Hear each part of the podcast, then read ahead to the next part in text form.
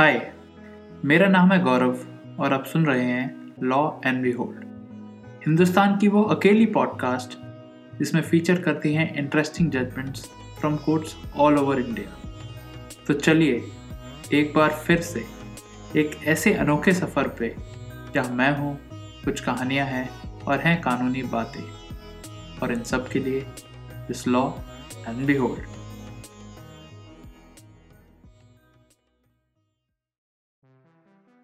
Allahabad high court Lucknow bench के सामने नवीन सिंह एक रिट पिटिशन दायर करते हैं। रिट पिटिशन में नवीन कहते हैं कि उन्होंने कंप्लेंट की है महेश सिंह के खिलाफ। ये कहते हुए कि महेश सिंह ने कोर्ट के रिकॉर्ड में फॉर्जरी की है। इस कंप्लेंट पर एक्शन लिया जाए। नवीन की रिट पिटिशन में लिखा होता है कि एक केस चल रहा था session trial 89 A of 2001 state versus Mahesh under section 307, 504 and 506 IPC जो रजिस्टर की गई थी एफआईआर पुलिस स्टेशन माखी ज़िला उन्नाव में। और इस केस के रिकॉर्ड्स में महेश ने टैंपरिंग की है और महेश शब्द की जगह रमेश लिख दिया गया है। इस मैटर की ग्रेविटी को देखते हुए हाई कोर्ट ने एडिशनल सेशंस जज उन्नाव से एक रिपोर्ट मंगाई। हाई कोर्ट के ऑर्डर का पालन करते हुए एडिशनल सेशन जज उन्नाव ने एक रिपोर्ट भेजी 9 जनवरी 2019 को, जिसमें एक कहा गया कि session trial 89 A of 2001 state versus Mahesh के रिकॉर्ड में टैंपरिंग की गई है। इस रिपोर्ट को पढ़ने के बाद हाई कोर्ट ने डिस्ट्रिक्ट एंड सेशन जज उन्नाव को यह डायरेक्शन दिया गया कि आप नीडफुल एक्शन लीजिए। इसके बाद डिस्ट्रिक्ट जज के कहने से, उनके ऑर्डर से जो रिकॉर्ड कीपर थे उन्नाव डिस्ट्रिक्ट कोर्ट के, उन्होंने एक एफआईआर दर्ज की महेश के खिलाफ कि उन्होंने कोर्ट के रिकॉर्ड में टैंपरिंग की है। एफआईआर से जो चीज़ें दिखती हैं, उससे पता चलता है कि 23 दिसंबर 2002 को एडिशनल सेशन जज उन्नाव ने कई मुकदमों में एक कॉमन ऑर्डर दिया था। इस कॉमन ऑर्डर की कॉपी नवीन सिंह ने सर्टिफाइड कॉपी प्राप्त की सर्टिफाइड कॉपी को देखने के बाद ये दिखता है कि महेश का नाम ऑर्डर में लिखा हुआ था। जबकि इन केसेस में महेश के खिलाफ मुकदमा नहीं चल रहा था। कारण ये था कि महेश कई साल से अब्सकॉन्डर थे और इन कारण से उनका ट्रायल अलग कर दिया गया था। यानी इस एफआईआर में महेश इन्वॉल्व तो थे, लेकिन क्योंकि वो कई साल से अपस्कॉन्डर थे तो उनका केस अलग चल रहा था, उनका ट्रायल अलग चल रहा था, जो 23 दिसंबर 2002 का ऑर्डर था, उसमें महेश का नाम नहीं होना चाहिए था, इसके बावजूद नाम लिखा हुआ था। जो ऑर्डर की सर्टिफाइड कॉपी मिली, उसमें देखा गया कि महेश का नाम एक जगह पेन से लिखा हुआ है, और दूसरी जगह वाइटनर का इस्तेमाल किया गया है, जहाँ महेश की जगह रमेश लिख दिया गया है। इसके बाद इस ऑर्डर से, यानी 23 दिसंबर 2002 का जो कॉमन ऑर्डर था, कई केसेस में जो था, उसका इस्तेमाल किया गया एक और केस में, जो है स्पेशल केस नंबर 11 ऑफ़ 2012 जिसमें सेक्शंस लगे हुए थे section two and three of UP gangsters and anti social activities prevention act 1986 जिसमें महेश एक अक्यूज थे। और स्पेशल जज के सामने ऑर्डर दिखाया गया कि देखिए, बाकी केसेस में महेश छूट गए हैं अक्विट हो गए हैं और इस बेसिस पे गैंगस्टर एक्ट वाले केस में भी महेश को अक्विट कर दिया गया। यानी महेश ने एक ऐसे ऑर्डर का फ़ायदा उठाया जिसको उन्होंने मैनिपुलेट किया था फोर्स किया था और एक फोर्स्ड कोर्ट ऑर्डर का बेनिफिट उन्होंने एक दूसरे केस में ले लिया। तो जब record keeper of Unnao district court FIR register करवाते हैं, उसके बाद महेश को अरेस्ट कर लिया जाता है। अरेस्ट होने के बाद महेश एक रेगुलर बेल एप्लीकेशन फ़ाइल करते हैं सेशंस कोर्ट में। लेकिन सेशन जज उन्नाव एक बहुत डिटेल्ड ऑर्डर पास करते हैं, सात नवंबर 2019 को बेल एप्लीकेशन को डिसमिस कर देते हैं और कहते हैं कि महेश के खिलाफ जो एलिगेशंस हैं, वो बहुत सीरियस हैं। उन्होंने कोर्ट रिकॉर्ड की फॉर्जरी की है, ऐसा आरोप है। और उस फॉर्जरी का उन्होंने बेनिफिट भी उठाया है, इसलिए उनको बेल पे रिहा नहीं किया जा सकता। अब इस बेल एप्लीकेशन के रिजेक्ट होने के बाद महेश अप्रोच करते हैं Lucknow bench of Allahabad high court. High court के सामने वो दलील देते हैं कि ये पॉसिबिलिटी है कि ऑर्डर की सर्टिफाइड कॉपी में मैनिपुलेशन हुआ हो, लेकिन उन्होंने ऐसा नहीं किया है। ऐसा मैनिपुलेशन उनके पैरोकार पप्पू सिंह, जो उनके भाई थे, उन्होंने शायद कर दिया हो, लेकिन महेश का इस मैनिपुलेशन से कोई लेना देना नहीं है, वो फिजिकली इन्वॉल्व नहीं है। इस दलील को मानते हुए हाई कोर्ट उन्हें बेल पर रिहा कर देते हैं। हाई कोर्ट अपने बेल ऑर्डर में यह लिखता है since the innocence and complicity of the accused can be decided only after taking evidence with regard thereto therefore without commenting anything on merit of the case as to the complicity involvement and severances of the offences the case being triable by magistrate and the charge sheet having been filed and the accused is languishing in jail since 22nd November 2018, I find force in the submissions made by the learned counsel for the bail applicant for grant of bail. यानी दो तीन बातों को high court note करता है पहला कि chargesheet file हो चुकी है अक्यूज काफ़ी समय से जेल में था और इसलिए उनको बेल पर रिहा कर देना चाहिए इस हाई कोर्ट के बेल देते हुए ऑर्डर को नवीन सिंह चैलेंज करते हैं सुप्रीम कोर्ट में सुप्रीम कोर्ट के सामने नवीन के वकील कई सबमिशन देते हैं। पहला ये होता है कि हाई कोर्ट ने बेल देते वक्त सीरियसनेस ऑफ़ चार्ज को कंसिडर किया ही नहीं ग्रेविटी ऑफ़ मैटर को देखा ही नहीं। वो कहते हैं कि interpolation and manipulation of court record एक बहुत सीरियस ऑफेंस है। कि हाई कोर्ट ने अगर इंक्वायरी रिपोर्ट जो एडिशनल सेशन जज उन्नाव ने दी थी और उसके बाद डिस्ट्रिक्ट जज के कहने से एफ़ रजिस्टर की है, इस बात को नोट करना चाहिए था। वो कहते हैं कि महेश एक बेनिफिशियरी हैं, एक मैनिपुलेटेड और फोर्स्ड कोर्ट ऑर्डर के, जिसके कारण वो गैंगस्टर एक्ट वाले केस में छूट गए।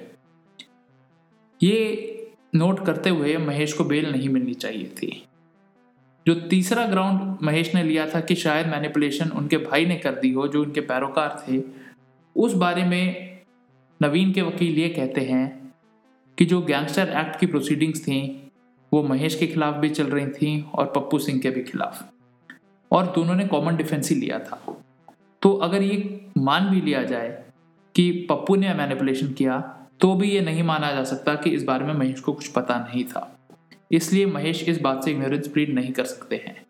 एक और दलील दी जाती है कि महेश सिंह 18 साल से एब्सकॉन्ड कर रहे थे और इसी कारण से उनका ट्रायल सेपरेट किया गया था। एक और बात कही जाती है नवीन सिंह के वकील के द्वारा कि हाई कोर्ट ने बेल देते वक्त कोई रीजंस नहीं दिए हैं।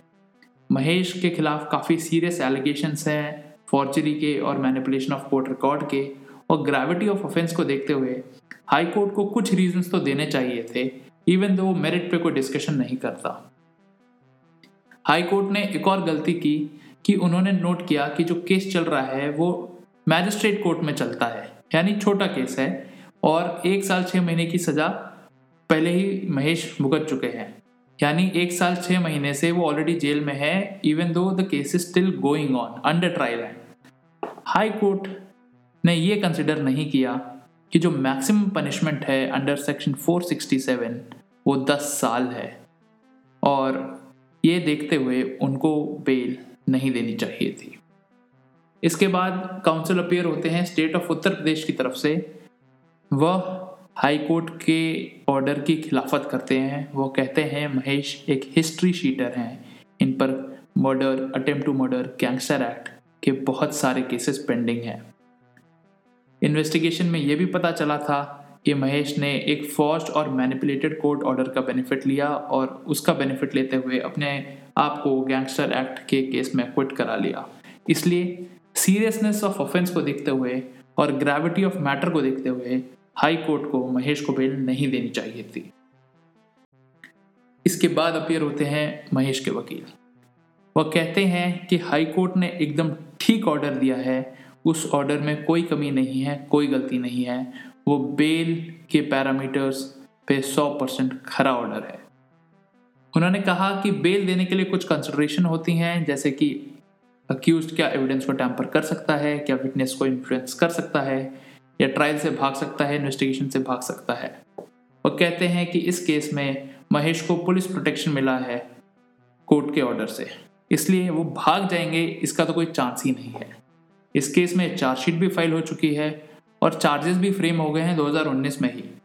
जो छह विटनेसेस हैं केस में, वो सारी सारे सरकारी विटनेसेस हैं और ज़्यादातर कोर्ट स्टाफ हैं। इसलिए महेश उनको इन्फ्लुएंस नहीं कर पाएगा, इसका कोई चांस ही नहीं है।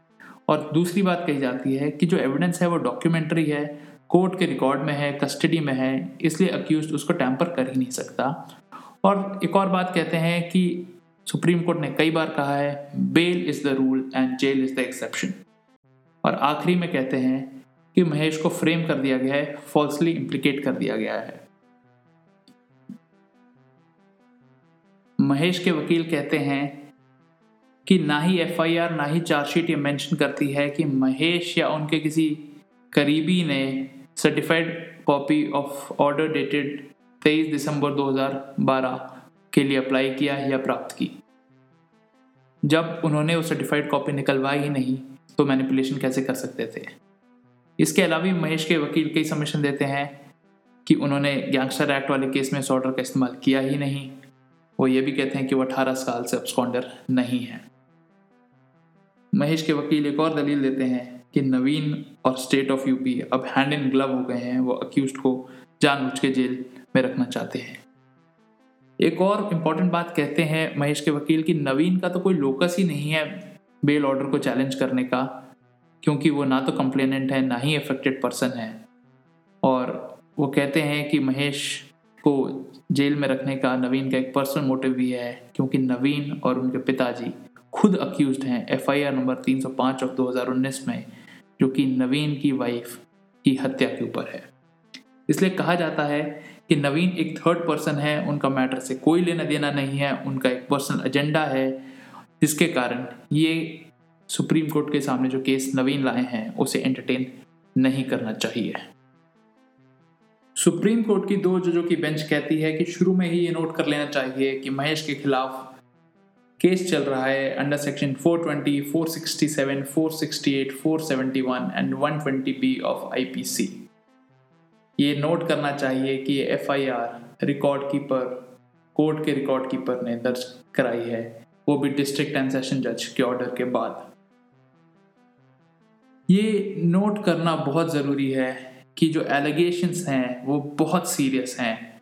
टैंपरिंग के हैं मैनिपुलेटिंग कोर्ट रिकॉर्ड के हैं और इस मैनिपुलेटेड ऑर्डर का बेनिफिट लेने का चार्ज महेश पे लगा है। अब ये भी नोट करना चाहिए कि इन्वेस्टिगेशन इस केस में पूरी हो चुकी है चार्जशीट फ़ाइल हो चुकी है एंड चार्जेस भी फ्रेम हो चुके हैं।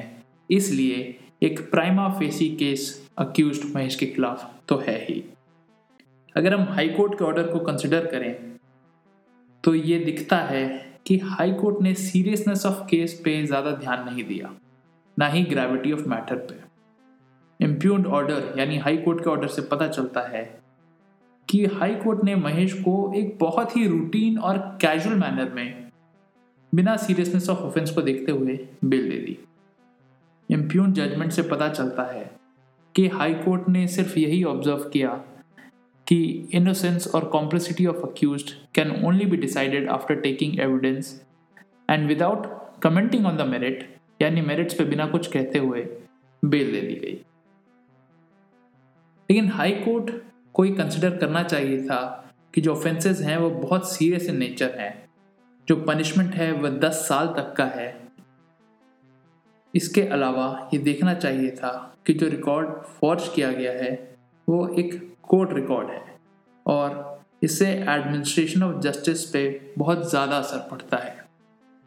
सुप्रीम कोर्ट ये भी कहता है कि जहाँ तक महेश का कहना है कि उन्होंने मैनिपुलेटेड ऑर्डर का कोई बेनिफिट नहीं लिया, वो एकदम गलत कंटेंशन है। गैंगस्टर एक्ट वाले केस के अगर ऑर्डर को देखा जाए तो उससे साफ़ साफ़ दिखता है कि उस केस में सेशन जज ने 23 दिसंबर 2002 के ऑर्डर को नोट किया गया है, जिसमें महेश को अक्विटेड दिखाया गया था। और उसी के बेसिस पर महेश को गैंगस्टर एक्ट वाले केस में भी एक्विट किया गया था। इसलिए ये तो साफ़ साफ़ क्लियर है कि महेश ने एक गलत कोर्ट ऑर्डर का बेनिफिट गैंगस्टर एक्ट वाले केस में लिया। कोर्ट ये भी कहता है कि जब महेश एक बार उस कोर्ट के गलत ऑर्डर का बेनिफिट ले रहे हैं तो बाद में वह नहीं कह सकते कि ये मैनिपुलेशन तो पप्पू सिंह ने किया है। कोर्ट ये भी नोट करता है कि आज की डेट में पप्पू सिंह की मौत हो चुकी है। इसके बाद कोर्ट ऑर्डर करता है कि सीरियस एलिगेशंस को देखते हुए हाई कोर्ट ने जो महेश को बेल दी है, वो बिल्कुल जस्टिफाइड नहीं है। चार्जशीट फ़ाइल कर दी गई है, केवल ये एक ग्राउंड नहीं हो सकता कि अक्यूज को जेल से छोड़ दिया जाए, बेल दे दी जाए। जो सबमिशन है कि अक्यूज का, कि जो अभी कोर्ट रिकॉर्ड है, जो भी एविडेंस है, वो कोर्ट की कस्टडी में है, इसलिए उसकी टैंपरिंग नहीं की जा सकती। वो एक बेतुका एविडेंस और बेतुका ग्राउंड इसलिए है, क्योंकि जो महेश पे केस है, वो यही है कि उन्होंने कोर्ट के रिकॉर्ड की मैनिपुलेशन की है, उसे फोर्स किया है। इसलिए सीरियसनेस ऑफ़ ऑफेंस को देखते हुए महेश को बेल नहीं दी जानी चाहिए थी। अब जहाँ तक महेश का कहना है कि नवीन का कोई लोकस नहीं है, वो बेल ऑर्डर को चैलेंज नहीं कर सकते थे हाईकोर्ट के ऑर्डर को चैलेंज नहीं कर सकते थे। ये देखना चाहिए कि नवीन ही वो आदमी थे जो हाईकोर्ट गए थे टैंपरिंग ऑफ़ कोर्ट रिकॉर्ड की शिकायत लेके। इसके बाद हाईकोर्ट ने डिस्ट्रिक्ट जज से रिपोर्ट मंगाई थी और उसके बाद डिस्ट्रिक्ट जज को डायरेक्शन दिया था एफआईआर करने के लिए। तो यानी नवीन सिंह शुरू से ही इस केस में एक पार्टी रहे हैं, उनके कारण ही ये सारी प्रक्रिया चालू हुई। इसलिए ये कहा नहीं जा सकता, वो भी स्पेशली इन टाइप के केसेस में जहाँ कोर्ट रिकॉर्ड की मैनिपुलेशन की गई है कि नवीन का कोई लोकस नहीं है। इन्हीं कारणों से सुप्रीम कोर्ट, हाई कोर्ट के ऑर्डर को निरस्त कर देता है वह कहता है कि महेश को बेल देने का ऑर्डर एकदम गलत है, उसको कॉश कर देता है सेट असाइड कर देता है और कहता है कि महेश तुरंत के तुरंत सरेंडर करें कोर्ट के सामने। बताइएगा ज़रूर आपको एपिसोड कैसा लगा। इस जजमेंट का नाम डिटेल्स लिंक और साइटेशन आपको मिलेंगे शो नोट्स में। अगर आपको लॉ एंड बिहोल्ड की ये सीरीज़ पसंद आ रही है तो आप हमें रेट कर सकते हैं एप्पल पॉडकास्ट पर। इसके अलावा आप हमें भेज सकते हैं वॉइस मैसेजेस आखिर में आप हमें फॉलो कर सकते हैं इंस्टाग्राम पे, जहाँ पर हमारा हैंडल है लॉ एंड बिहोल्ड अगले हफ़्ते के लिए take care and have a great week